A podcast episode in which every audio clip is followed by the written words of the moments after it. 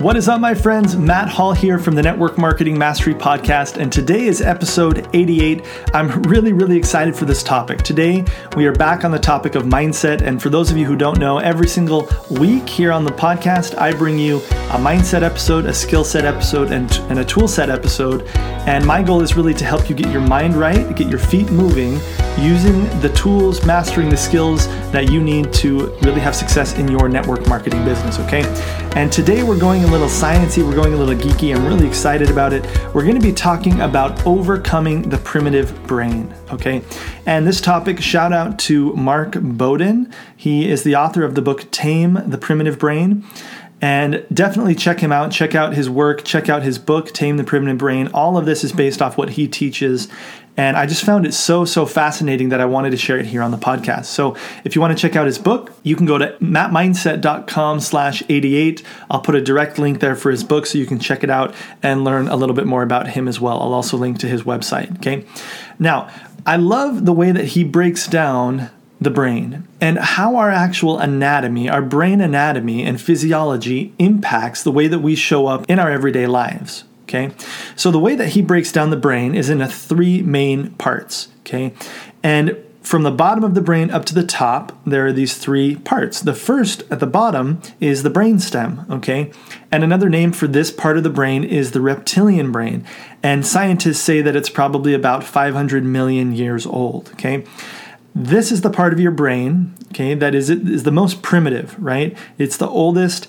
It's in charge of your basic bodily functions. This is where your body will respond in fight or flight. It's in charge of your general survival, okay? The next part up of your brain is the next next section of your brain is the limbic brain, also known as the social brain. So, this is the part of our brain that understands the benefits of being a part of a tribe, right? In uh, in ancient times, we know that there were a lot of dangers. You could die from a mountain lion, or you could die from a neighboring tribe, or all of these different things could literally kill you. And we don't have as many things, as many uh, things nowadays that that I feel like are as dangerous to our physical life, right? But in ancient times, we needed to be a part of a tribe, and we understood that being a part of a tribe meant safety and it meant security, right?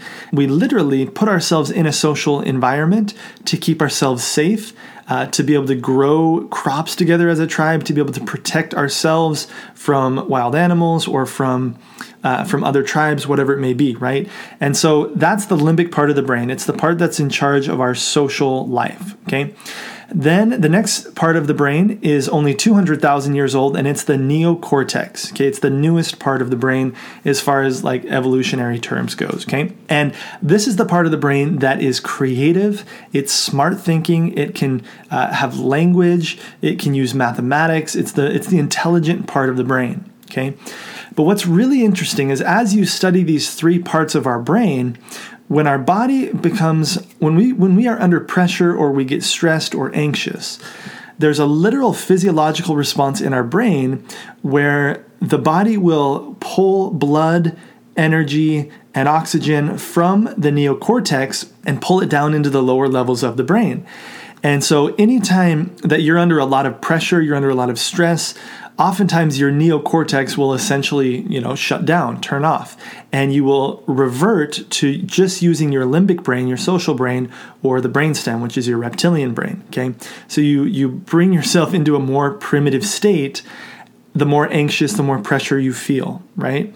So why is this important? Well, oftentimes, if you are, let's say you're in a in an environment, you're talking to somebody in your family, and you start to feel anxious, you start to feel upset at them, right? Well, a lot of times what people do is they'll naturally revert to their their fight or flight system, right? So they'll go all the way down to the reptilian brain and they can they can get into an argument with people, right? And when you understand that when you understand that there are these different parts of your brain, you can have a heightened level of self-awareness, right? And you can know, well, what triggers you into an anxious state or into a stressed out state? And how can you avoid those triggers, right? Also, how could you maybe warn other people uh, when you my wife and I do this all the time. We we understand what our triggers are, and in marriage there there are all sorts there can be all sorts of stress, there can be all sorts of triggers, right? And so we want to maintain a healthy relationship. We want to communicate well, and knowing where the other uh, the other person has a tendency to be triggered by what topics, by what type of things, what type of conversations, we can navigate those a little more carefully, and we can treat each other better as a result. Right. So warning other people of where you where you get triggered, or also just choosing to act instead of to react right? And the majority of people, I feel like, in their everyday life, they live in a reactionary state. So when something happens around them, they have a circumstance that arises, they react to it, right? Instead of looking at the circumstance, right, asking what they're making it mean, and then choosing how to respond. Okay, acting instead of reacting, in my opinion, is one of the most amazing things, skills that you can learn just to to have better relationships. Okay.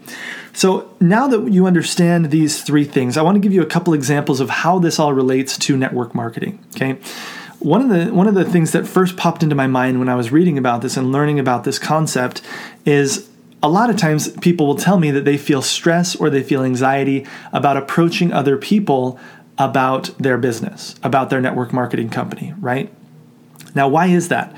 Well, there's the part of our brain, that limbic brain, that social brain, tells us that we need to be accepted by the tribe, right? We need to be accepted by people around us because anciently that was how we survived, right?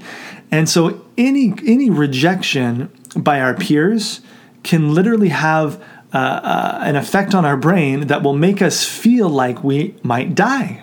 okay? If you're rejected by your peers, if you're rejected while you're prospecting somebody, for example, that primitive brain is gonna is gonna get anxious and it's gonna say, you know what, we might we might die. And literally, you're not in any real peril, right? But that's a literal feel that ha- fear that happens in the brain. It's the th- same thing with public speaking. I hear people all the time who say, I cannot do public speaking, right? And a lot of people say that it's their worst fear, even worse than dying, right? And why is that? Well, you're in front of a huge crowd of people, a big tribe, right? And you could you could be rejected by that tribe, right? They they will judge you based on how you perform in that moment. And when you have that many eyeballs on you, you it's easy to revert to that primitive brain and to you know to think that literally you might die when really there's no there's no uh, there's no real danger okay? So again this is just to help you become self-aware of how the brain works and why we think the way that we do why we need to feel accepted right? Now the truth is that rejection somebody who doesn't want to be a part of your company for example or doesn't want to use your products that shouldn't hurt you in any way right it doesn't mean necessarily that they they don't like you as a person it just means that they're not interested in what you're offering right and so when you understand that and when you bring yourself back to that clarity, it's going to help you overcome your fear. Okay? That level of self-awareness is going to help you move past that fear, recognize it as not being logical at all and and recognizing that you're just making it mean something about yourself or about the circumstance that is not true. Okay? So that's one example for you. Now, I want to share another concept that he teaches which is the four categories that we tend to put people in as we walk throughout our life. Okay, our brainstem is constantly scanning our env- our environment for benefits or for potential danger.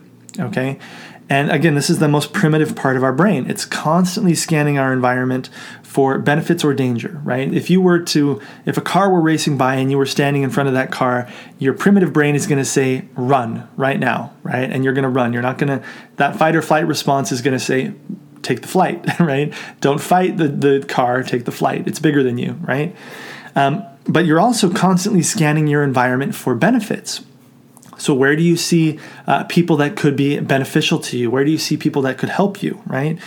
And there are four categories that your brainstem tends to put people in. Okay, the first is the friend category. Okay, these are people who you are probably already friends with. Okay, or they could be potential friends right? People who are very similar to you. Uh, the second category is predators, right? And in this in this conversation, we're not literally talking about people who would want to eat you or kill you, right? That's that's typically a little more rare in our society nowadays. Now that we're so advanced, but it's we still have. Uh, that level of oh if i'm rejected by this person you know you kind of see them as a predator okay The third category is a potential sexual partner, right? So somebody that you find attractive, the primitive brain uh, is constantly scanning for them as well, right? And the fourth category is indifference, right? And you are going to default the vast majority of people in your environment into the into the indifferent category where you don't see any benefit. There's no you know tangible benefit for you interacting with them. They uh, they're not a predator necessarily. They're not a potential sex- sexual partner. Maybe you're already married for example. And so you just are indifferent right? You're just indifferent towards them. And that's where you're going to categorize almost every single person that you encounter on a daily basis and to prove this to you uh, mark he has he has people just think and I, I encourage you to do this activity right now uh, at the end of the day, if you're at the end of the day, just think over the, your day so far and ask yourself how many new people did I meet? How many new people do I remember from the day? And or if you're in the beginning of the day, maybe think about yesterday and think who did I encounter yesterday? And and ask yourself how many new people you actually remember. And it's very likely that you'll only remember one or two people, new people from every single day. Okay. And that's if you're just living your life kind of on autopilot, right? And letting the brainstem do what it naturally does. Okay, you're remembering your friends, obviously, but you might you might remember somebody uh, who did something nice to you. Maybe they maybe like happened to my wife yesterday. They let you in to traffic as you were passing by, and so you remembered them because you put them in the friend cat- friend category, right? Uh, maybe somebody did something really rude to you, so you they you put them in the predator category. Maybe you are single and you saw somebody very attractive and so you remember them because they could be a potential sexual partner, right? But most likely you put the majority of people in the indifference category, and that's why you don't remember them. Okay. You probably only remember one or two people that you, two new people that you met yesterday. Okay. So, as network marketers and as just business people in society, this primitive brain does not serve us, and we need to learn how to overcome it. Okay, we need to learn how to overcome it. And it doesn't matter what business you're in, you need other people, right? You need relationships. So if you're in a sales role in another company, or if you're, you know, whatever it is that you do, oftentimes we need to we need to build and expand our tribe, right? We can't survive with just a small tribe as much nowadays. We need to have an ever expanding tribe and get ourselves out of our comfort zone. That's why it's out of our comfort zone to build connections and build relationships. And this network marketing thing is definitely out of our comfort zones, right? The primitive brain says, hey, you know what? You should stay in bed. You should just eat ice cream. The world is totally fine without you. It's you don't need to go out and change the world, right? That's what your primitive brain is telling you. But we know better, right? We know that the world needs to shift. We know that we have a message to serve people, to impact people. And if you want to improve your life, right, you're going to need to step out of that primitive brain. So, how do you do that? How do you take people? Uh, how do you put yourself actually in a state where you put more people into the friend category, remember people, and establish better connections, right?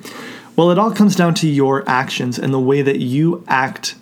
And that's going to often reflect how people respond to you. Okay. So the more friendly you are with people, the more people are going to consider you to be a friend, right? The nicer you are, the more that you compliment people, that's why that has such a profound effect on people. It's because they will default you, they will default you into the friend category because you were so nice to them. Maybe you you complimented them and they haven't had a compliment in 2 days or whatever it may be, and so they'll remember you. They'll put you in that friend category, right? Now essentially, the way that you can get more people to default you into the friend category is by you acting like a friend. So, normal friend behavior is what you should use with strangers. Now, what is normal friend behavior? Well, people that are your friends, you probably naturally agree a lot with them, right? When they talk, when they're sharing things, their thoughts, you are they are your friend most likely because you agree with a lot of things that they tend to say. So as you're interacting with people, the more you just put yourself in agreement with them, oftentimes they'll put you into the friend category. Also, friends typically laugh at your jokes, right? They find you funny. So you can find choose to find other people funny as they, you know, use their humor, right? So, what are these normal friend behaviors? Ask yourself, how do I respond around my friends? And how could I shift some of those behaviors to also use those behaviors with people in my everyday life, new people that I'm encountering, right? And some people they they might think, well, isn't that not really being authentic, right? There's a big push right now in society to being your authentic self, right? The problem is your authentic self is actually primitive, right? Your authentic self is actually the primitive brain. If we only did what we wanted to do, not much would get done, right? We wouldn't we wouldn't progress. And at our core, we also have something called agency, right? We have the, the ability to decide what it is that we want and then authentically work towards what we want.